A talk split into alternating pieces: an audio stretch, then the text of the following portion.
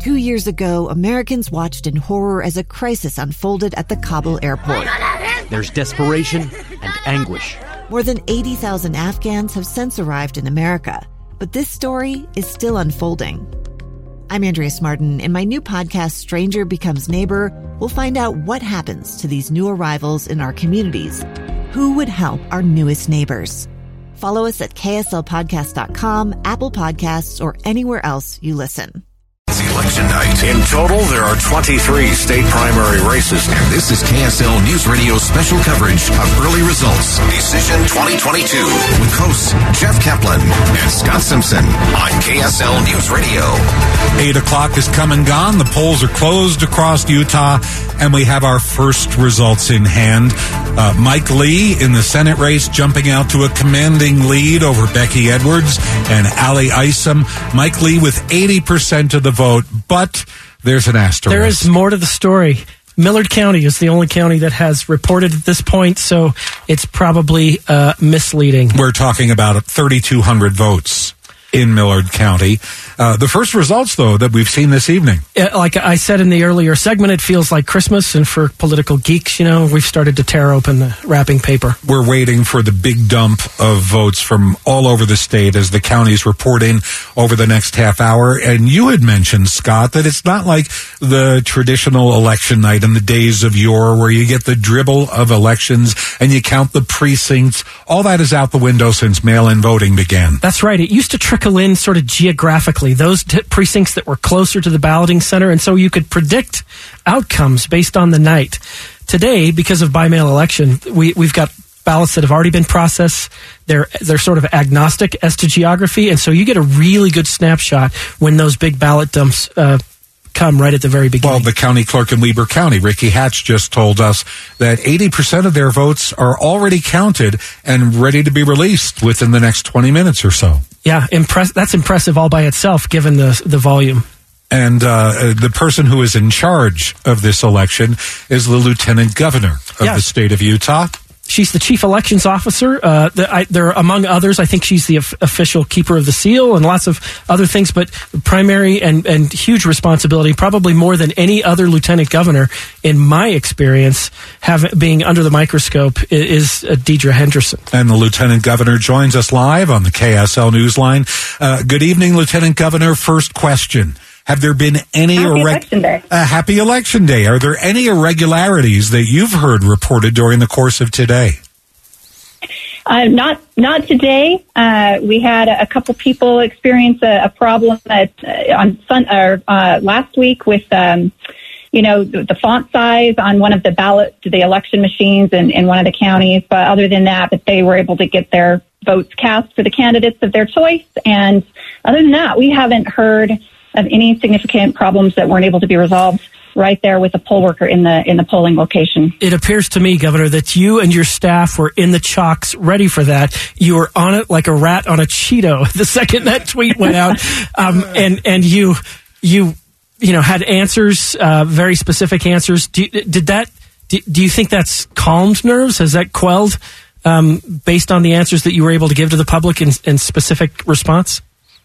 Yeah, I do. I, I think it did. And, and, you know, as soon as we saw, as soon as I was made aware of that, uh, Facebook post on Sunday morning, I, I reached out to the legislator. Um, I had my election team on it immediately.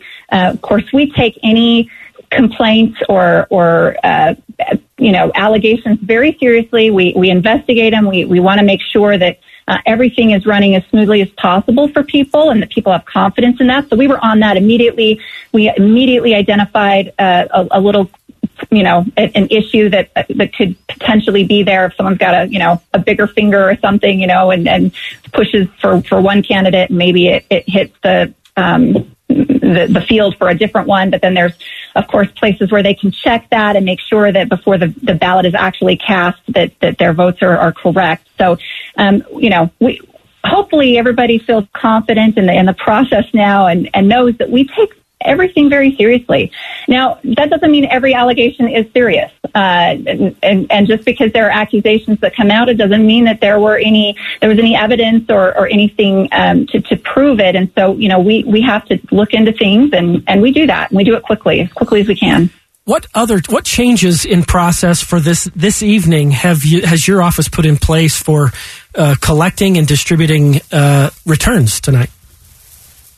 Well, we had a, a, an election bill, a, a, pretty significant election reform bill that was passed this year. A lot of those measures have not technically been implemented officially. Uh, we're still making rules and things, but we have put out guidance to our county clerks to reflect those changes that um, that will be taking effect um, for the general election. And so um, things like making sure that we have um, ubiquitous processes in place for chain of custody for ballots, for example. People are dropping their ballots off in, in ballot boxes throughout the state.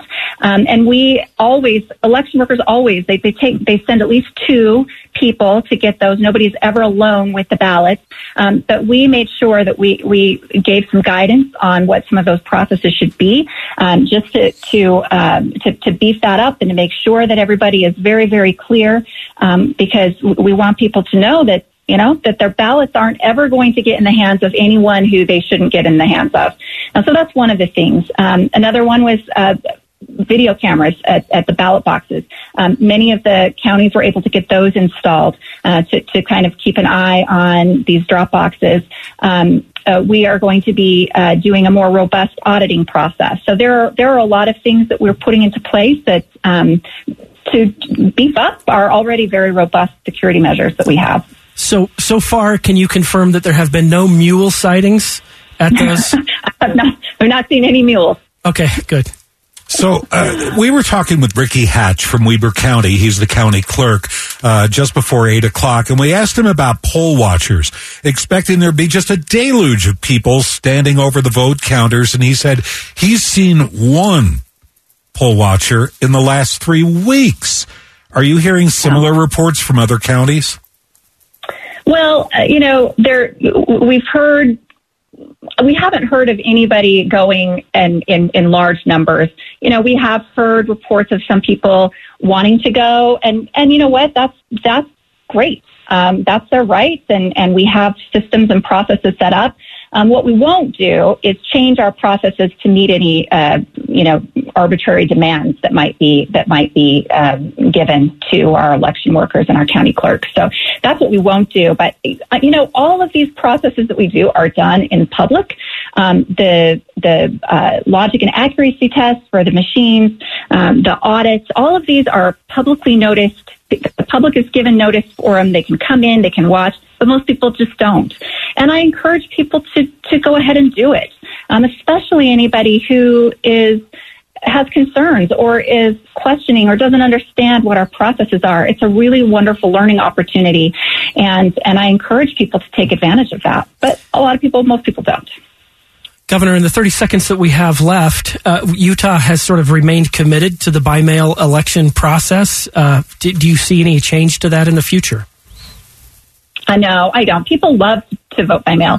There are a lot of people who also love to vote in person, and we will keep those options open for people who prefer to come in person or have problems or need to register to vote at the last minute. We'll keep those options open for people, um, but I don't foresee us getting rid of vote by mail.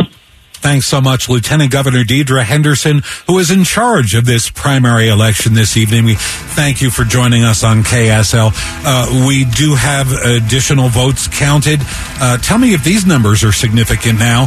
Uh, Mike Lee with 60% of the vote, Becky Edwards 30, Ally Isom with 9%. We're talking about roughly 60,000 votes tally. Scott. Are we getting to the point where it matters? Well, 60%, uh, yeah, I, I think that's starting to tell us the, the picture. I, I suspect we'll move a point or two one direction or the other. Okay, so Senator Mike Lee with 60% of the vote, and our coverage will continue. Two years ago, Americans watched in horror as a crisis unfolded at the Kabul airport. There's desperation and anguish. More than 80,000 Afghans have since arrived in America, but this story is still unfolding. I'm Andrea Martin. In my new podcast, Stranger Becomes Neighbor, we'll find out what happens to these new arrivals in our communities. Who would help our newest neighbors? Follow us at kslpodcast.com, Apple Podcasts, or anywhere else you listen.